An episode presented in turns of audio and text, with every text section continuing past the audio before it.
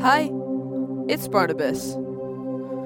Many of our most important sources, such as the Explorer Academy Code Breaking Activity Adventure, are written by Dr. Gareth Moore, a puzzle and brain training author who lives in the UK. He's created, I think, now over 400 books, and many of them we use on the show.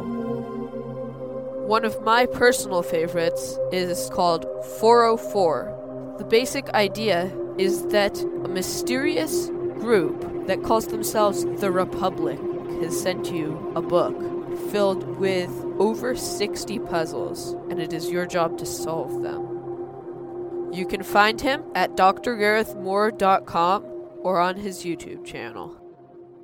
Now, let's get back to the show.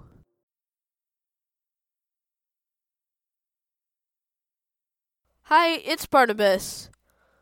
We've been having some, I'll just say, delays with the production of the new episodes of the Kids Code podcast. So we're bringing back an old one, remastered, and with a little bit of bonus at the end. Well, I guess see you next week. Now, let's get into it.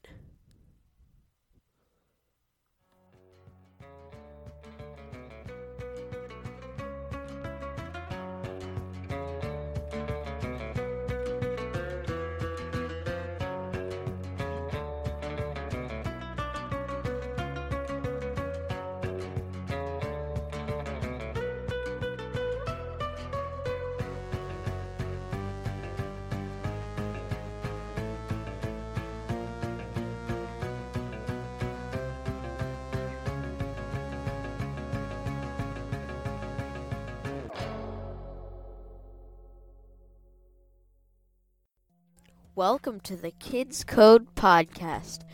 I'm Barnabas, your host.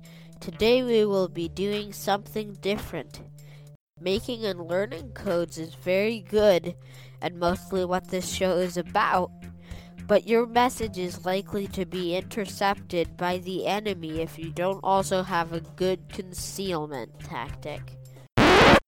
Of course, there might not be an enemy. We, though, have the bad spy ring. Today we will talk about the history of concealment. Steve, Fred, and Police Chief Al, who you'll learn about in this story, are here in the studio. At the end of the episode, there will be a cool top secret project, so stick around. Now let's get to the story.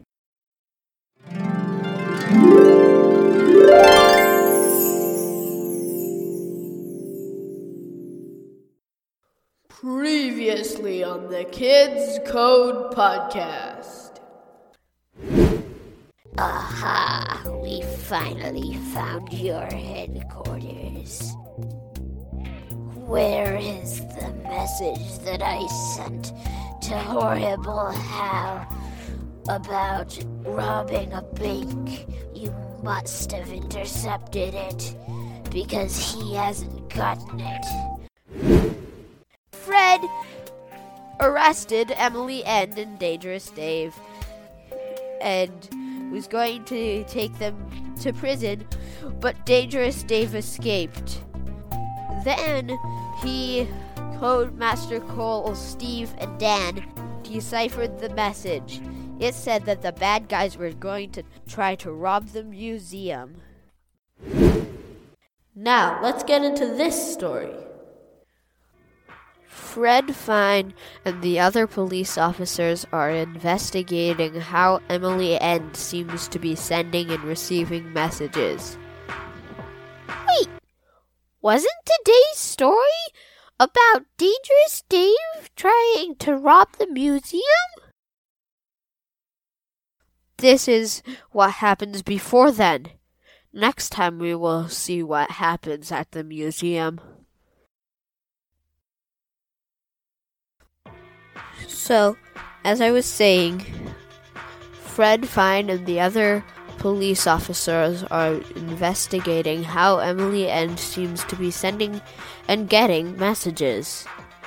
They had to carefully check everything that she received. The first thing they found was a sweater that for some reason was covered in knots. They looked at it to try to see if there was anything that could help them figure out uh, what seemed to be a secret message. Then, Police Chief Al, who was the police chief, said, I know. Let's put it up to that wall with the alphabet on it that just appeared from nowhere and see if we can figure out the message.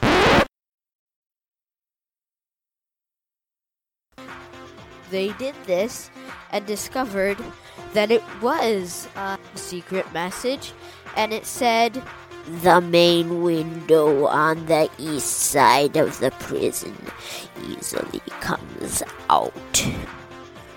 They fixed the window and kept on looking. A few days later, somebody sent Emily End an old order for cigars. They looked at it, and Fred had an idea. Might the numbers be a code? Like numbers or something like that? They tried this, and one of those codes worked. And the message was Dear Emily End I will try to think of a way to get you out of prison. Evil Ant. After that message, they made everyone keep close guard on the prison and very, very carefully inspect every single letter Emily End got. Then one day, Emily End got a letter which didn't seem very suspicious. Fred the dog noticed. Hey, isn't that part the evil ant's writing? And isn't that part Dangerous Dave's writing? There's got to be something up with it. They looked at it to try to figure it out, but they couldn't see any possible code with it. They checked all sorts of null ciphers, all sorts of other ciphers and codes, but they couldn't see anything. Then Fred had an idea. Hey, what if it is secret inks? Secret inks could be hidden in lots of different places on the page, and that is probably one of the best options we have left. They started looking for secret inks. First, they tried wax, then jam. Then Fred had another idea. Hey, what about the onion juice kind of thing? They tried that, and that worked. The message said, Dear Emily End, If you can, be at the window on the west side of the jail tonight at midnight. You will hear a small beep. Then throw down a rope or something and attach it at this end. We all attach it at the bottom so that you can climb down. Then we'll escape into the night. Evil Ant, and Dangerous Dave. At midnight, The police officers stood around the window. One of the bad guys came up to loosen the window from the outside, and they scared him away. Which you might think is strange, since they were trying to catch them, but it was unintentional.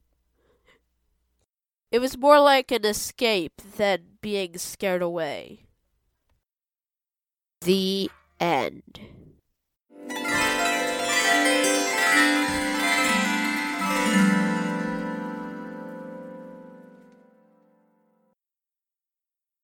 Well, I hope you liked the story. Next time, we will find out what happens at the museum. Meow, can we learn about some great concealment tactics? Okay, Al. There are two types of concealment physically hiding a message and concealing a message in another message. The ancient Greek historian Herodotus told of a general who used his servants as messengers. He, the general, not Herodotus, cut the hair of a servant and tattooed the message to his skull. When his hair grew in, the servant was sent on his way. Another master Herodotus described was much worse to his servants when he needed to send important information. He found a servant who complained about poor eyesight and told him that he had a solution. He shaved the slave's head and branded the message to his scalp.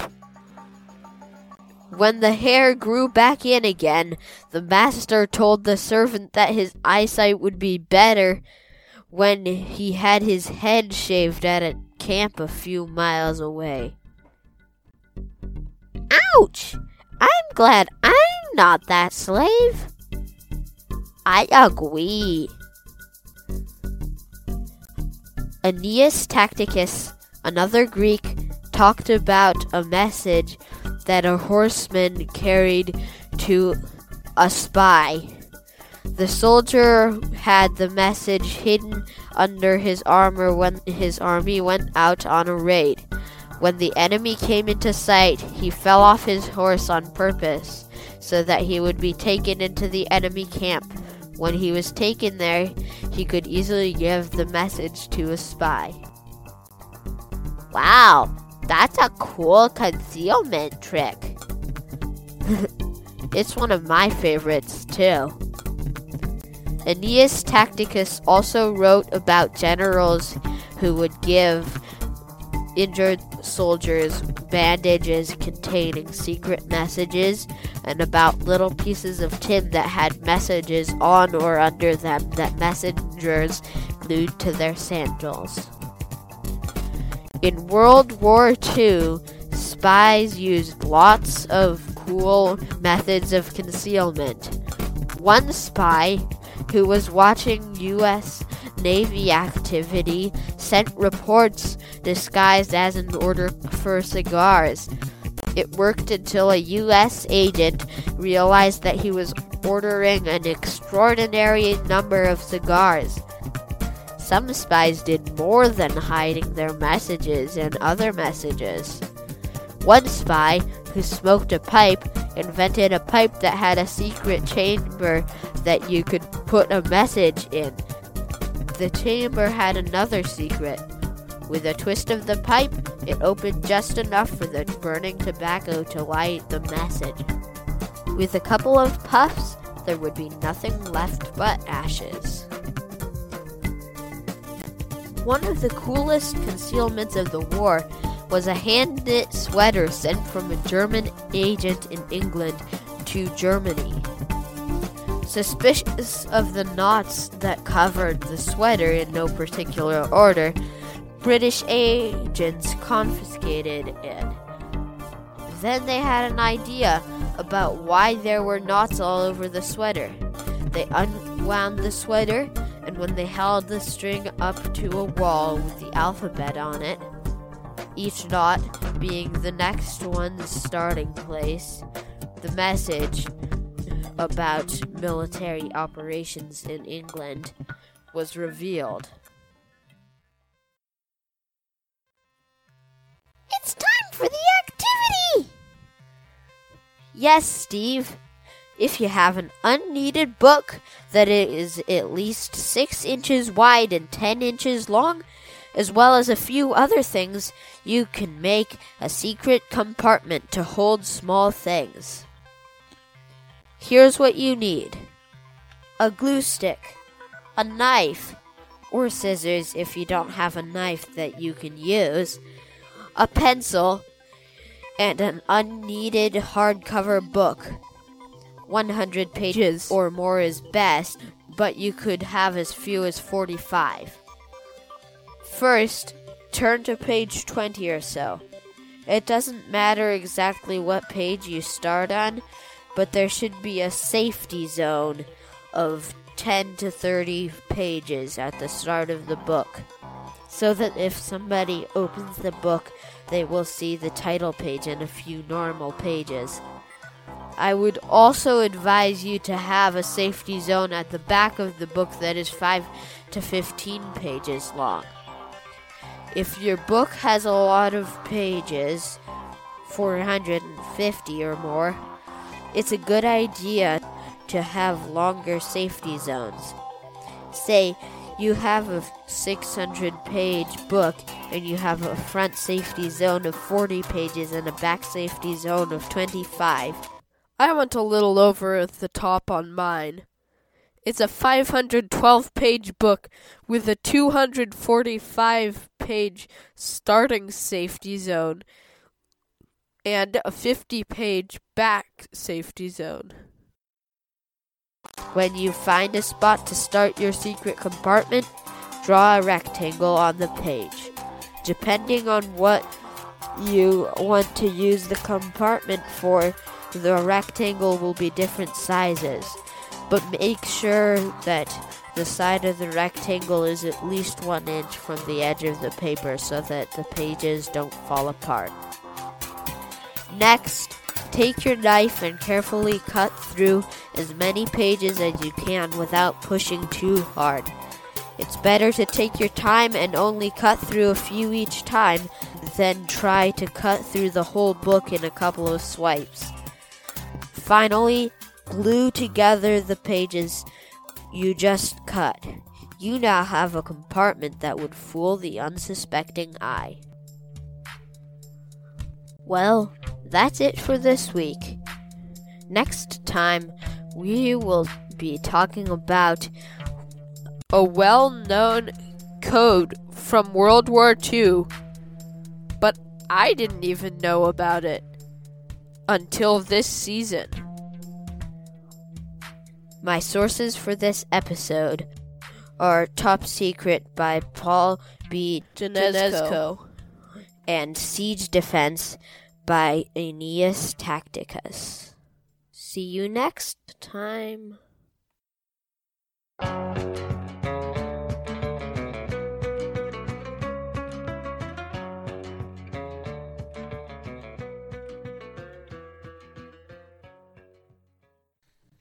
Wait, what was that about? The echoing Janeczko. I suppose a mystery for us to solve next time. Well, thank you for listening. If you enjoyed this show, please support us by leaving a rating or review in Apple Podcasts, Spotify, or wherever you get your podcasts. Well, on Spotify, you can report flubs to Bob Bot in most of our episodes and give your answers to our mystery episode secret messages. Well, I guess that's all. Bye. Bye. Thank you for listening.